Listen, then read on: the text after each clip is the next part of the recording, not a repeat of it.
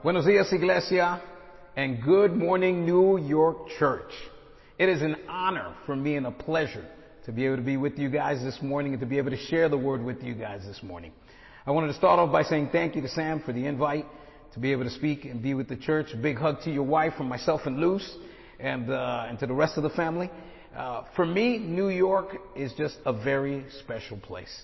Uh, New York was a city that I was born and raised and raised in, uh, Brooklyn, New York, and uh, it's it's the place that I was converted in. I was converted in the Manhattan campus ministry. Uh, a lot of special memories there. Went later on to City College where I was for a short stint in the Harlem ministry uh, over there. And uh, but New York is just special to me. It's a place where I have my first memories growing up, but it's my first memories of a disciple, where I learned how to study the Bible with people, how to, how to love people, how to, how to help people. It's also the place where myself and my wife were sent off as missionaries in 1994. I still remember that day when we were at the Javits Center and, uh, and, and, and, and I remember Sam, Sam Powell laying hands on myself and Luce as, uh, as we were sent off as, as missionaries. But uh, just a big hug from myself and my family to the New York church. Very special church, very special place. And uh, a shout out to just many brothers and sisters, great friends uh, that I know that are all over the New York church. And also a shout out to just people that I've known for such a long time. The Stephen Lee Kinnard, uh, always remember them from my first few years uh, in the faith, just seeing Steve preach at the Beacon Theater. Uh, also the Barnes, who we go way back to many, many, many years back to the Caribbean. Uh, Sean and Robin. And also, mis queridos latinos, ustedes saben que se le quiere muchísimo a ustedes. Nos vemos luego en el sermón en español. And just again, many great friends in the church in New York. So just again, thank you for this opportunity to be with you guys. I'm so glad to be here and to be able to share the word with you guys this morning. I know that you guys have been going through this series, uh, The Armor of God. And as different brothers have preached on the different topics, I know that Be Strong in the Lord was one of them, the, the spiritual battle, touched on the, the belt of truth, the breastplate of righteousness, about the feet fitted with the gospel, and then now I'm going to talk about the shield of faith. So please join me in Ephesians chapter 6, and we're going to read from verses 13 through 16. Ephesians chapter 6, 13 through 16, the Bible says, Therefore put on the full armor of God, so that when the day of evil comes, you may be able to stand your ground. And after you have done everything to stand, stand firm then with the belt of truth buckled around your waist, with the breastplate of righteousness in place, and with your feet fitted with the readiness that comes from the gospel of peace. In addition to all this, take up the shield of faith with which you can extinguish all the flaming arrows of the evil one. You know, as I was studying it out, I, uh, verse 16, I find it very interesting that at the beginning of verse 16 it says, in addition to all this, to me that stuck out because it almost seemed as if Paul was trying to tell us, pay special attention here. Give this a little bit more attention. In addition to all this, I want you to focus on this. And as I started reading other versions of the same scripture, it made it all the more clearer. You know, the other versions of the same verse put certain emphasis on the, on the importance of the shield of faith. You know, the ESV version puts it this way. In all circumstances, take up the shield of faith. The Holman version says, in every situation, take up the shield of faith. The Passion Translation puts it this way. In every battle, take up the shield of faith. And the King James Version says, above all, take up the shield of faith. This verse tells us from the get-go how important faith is as we put on the armor of God. How important your faith is, how important my faith is. You know, it's what we need in all circumstances. It's what we need in every situation. It's what we need in every battle. It's what we need above all. The Bible makes it clear here that faith is key. Faith is super important. And as I, and as I was studying this out, two key scriptures came to mind. To me, they're like bookends. The first one, Hebrews chapter 11, verse 6, verse 1. I'm sorry. It says, Now faith is the assurance of things hoped for, The conviction of things not seen. I love this particular version because it says the assurance of things hoped for. The conviction of things not seen. You know, by faith, we believe that God exists, that He created the world, that He made you and I, that He used men and women powerfully in the scriptures, that He turned their weaknesses to strength, that He raised Jesus from the dead, and He has given you and me a new hope. Where would we be today if it wasn't for this assurance of things hoped for? Where would we be today if it wasn't for the conviction of things not yet seen, where would you and I be today? If it wasn't for faith, if it wasn't for this assurance, if it wasn't for this conviction that no matter what was coming at us, no matter what was happening, that if we held on to God and held on to His Word, He would take care of it. He would get us out of it. This is what faith is and why it's so important. The other bookend, Hebrews chapter 11 verse 6, five verses later. It says, without faith, it is impossible to please God. Those who come to God must believe that He exists, and they must believe that He rewards those who look to Him. You can't get much more clear than that. It's the assurance. It's the conviction. But what it also says here is that without it, you and I, we cannot please God. Without it, it is impossible to please God. Because to please Him, we have to believe Him. And if we truly believe Him, we will trust Him. And if we truly trust Him, then we will obey Him. Without faith, there is no relationship with God. There is no pleasing God. There is no believing His Word. There is no trusting Him. And as a result, there is no obedience. And as a result, there is no relationship with God. Faith, it's the assurance, it's the conviction, it is the way to please God. First of two points. Point number one, faith as a shield. Faith as a shield. You know, in Ephesians chapter 6, verse 16, the Bible says, Take up the shield of faith. It says, Take up the shield of faith. You know, Paul here, as many of us already know, is doing this comparison with the Roman soldier and how he equips himself for battle. You know, the shield was a very important part of a soldier's defense against the enemy. You know, the type of shield that Paul was probably referencing was a shield called the scutum. You know, the Roman shield, this particular Roman shield was very large, slightly curved rectangular shield, featuring in the center a large metal knob called uh, a boss. You know, it was, imp- it was an impressive line of defense because of its sheer size. They said some would measure four feet tall and two and a half feet wide. It is made of two planks glued together. It said the outer surface being then covered first with, first with canvas and then with calfskin. Its upper and lower rims are strengthened by iron edging, which protects it which protects it from descending blows and from injury when rested on the ground. It was often soaked with water so that when any fiery arrows would penetrate it, it would be extinguished immediately. The shield, the scutum, was an impressive line of defense. And like the soldier's shield, our faith is our first line of defense. It is our first line of defense. Now you may ask, against what, angel? The Bible makes it clear here, against all the flaming arrows of the evil one. You know, as many of us have probably seen in, in movies or perhaps in documentaries, when two groups were warring against one another, I've seen it on many different occasions where one would take these arrows and, and put it in tar or in pitch, set it ablaze, and then, and then aim towards the soldiers on the other side. The, the reason for doing this is to cause serious damage, to cause serious bodily harm. And if the soldier's shield was not up in front of him, he would be engulfed in fire. It meant almost death immediately. So that's why when the scriptures talk about hold up the shield, take up the shield of faith, is because without it, we are doomed. You know, the devil is constantly warring for our souls, for our faith, for our minds. He's warring for our children. He's warring against our marriages and our families.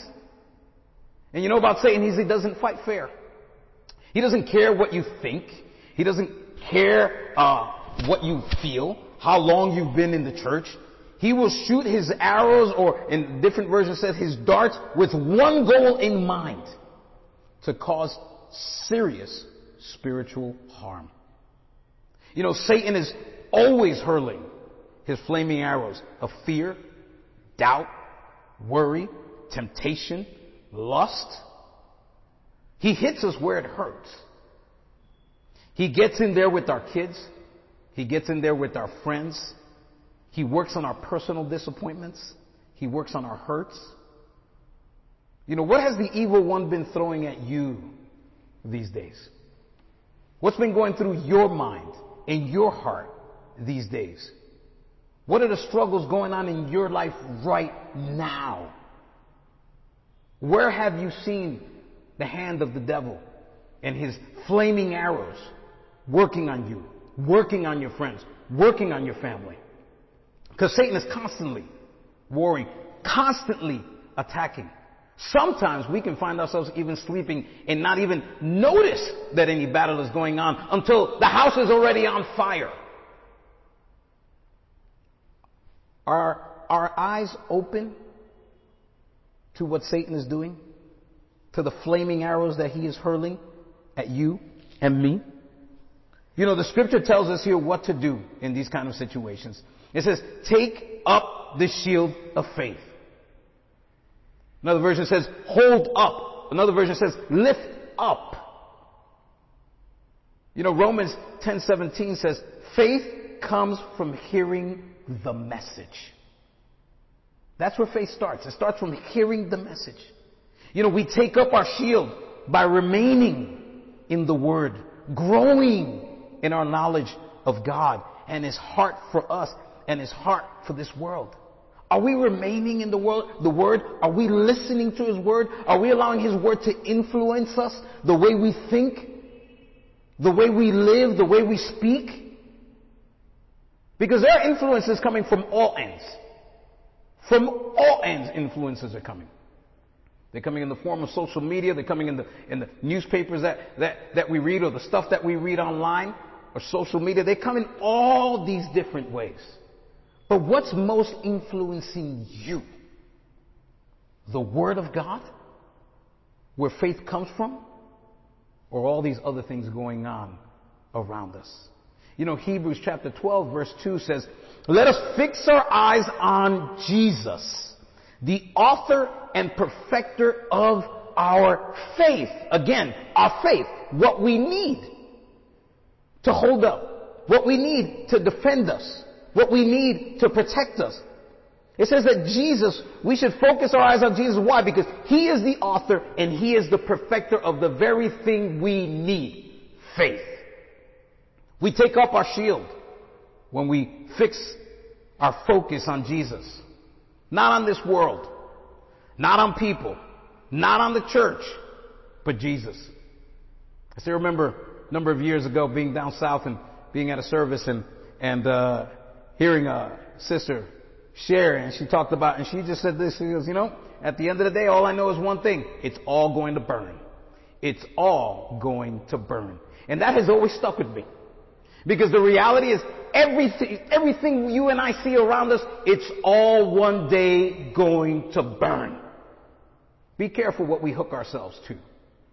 Be careful what we wind up anchoring ourselves to.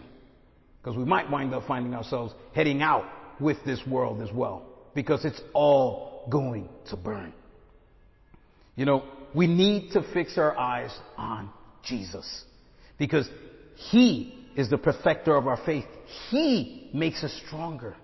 And we need to be careful to not focus in on this world. To not focus on the things of this world. Because why? Our faith is a shield that protects us. So we have to stay in the Word. And we have to focus on Jesus. And we need to raise up that shield to protect us from the flaming arrows of Satan. Point number two. stronger together. We are stronger together. Philippians chapter 1 verse 27 says, only let your manner of life be worthy of the gospel of Christ. So that whether I come and see you or I am absent, I may hear of you that you are standing firm in one spirit, with one mind, striving side by side for the faith of the gospel. I love the scripture because one of the things is studying out for this, it says that there was this Roman military maneuver that they would use for defense as well as attacking. It was called the testudo or the tortoise. The explanation of this is, is such. It says, the Roman military had an, an inventive and very effective tactic that made use of their large shields. When enemies would begin firing arrows and, and other projectiles at the army, the soldiers would close ranks into a rectangular array. They would come together, called the testudo or tortoise formation. And those on the outside would use their shields to create a wall around the perimeter. Then those in the middle would raise their shields over their heads to protect everyone from airborne missiles. The result was a formidable human tank that could be stopped only through a tremendous effort. But check this out. However, it worked only if the soldiers kept the formation tight and had the discipline needed to keep its compactness in the thick of battle. This stuff preaches by itself. I love it because it says it worked only if the soldiers kept the formation tight and had the discipline to keep its compactness in the thick of battle. It's like that scripture we just finished reading, where it says striving side by side for the faith of the gospel. And perhaps some of us have seen it in, in the movies where we've seen this formation take place.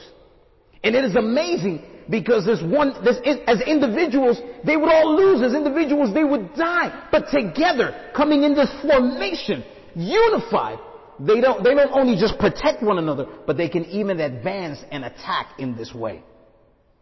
When the Roman army joined its shields together, it became an unstoppable force when we as God's church join our shields together. That is, that we strengthen each other with our faith, that we build one another up, that we serve in, in, in God's kingdom. We will become an unstoppable force, able to take on any challenge. But we have to keep the formation tight in the thick of battle. You know, it's easy to kind of be tight when there's no problems and everything is going good. It's harder to be tight in the thick of battle, but that's when we most need to be tight. Because that's where Satan most tries to attack us. We must remember as we fight that this is not only simply our battle. This battle is for all the brothers and sisters, both near and around the world. NYC, like here in the Caribbean. And if we are to win, it will only be once we put our faith in God, stand side by side, contending earnestly as one. We are stronger together. All our shields of faith together make us stronger individually, but even more importantly, they make us stronger as a church. They make us an unstoppable force against any enemy and against any challenge. I love this. Because when we are unified as a church and we work together as one man, we are unstoppable people. Nobody and nothing can come against us. To conclude, 1 John chapter 5 verse 4 says, For everyone who has been born of God overcomes the world. Amen to that. He says, and this is the victory that has overcome the world. Our faith your faith. My faith. That is the victory that has overcome the world. That is the victory that God gives us. When we hold up our shield of faith and we trust Him with assurance and conviction and we do it together, knowing that He will give us the victory because we are unified. And that pleases God as we strive to please Him working with one another side by side. As I think about this, again, I go back to the scripture that we read earlier, where Jesus is the author and the perfecter of our faith. It is the reason why we do what we do. It is the reason why we're here. It is the reason why we have forgiveness and we have grace and we have all that we have. Let us pray and let us give thanks for all that Jesus has done for us. Let's pray. Father God in heaven, we thank you so much for your love and for your grace, for all that you've done for all of us. Your forgiveness, your patience with us, your sacrifice, the example that you are in the way that you lived. Help us to strive to imitate you, to have faith in you, to believe in you, to trust you, and to walk with you in faith through this world as we strive to please you. We thank you for the bread and we thank you for the wine. We thank you. In Jesus' name, amen.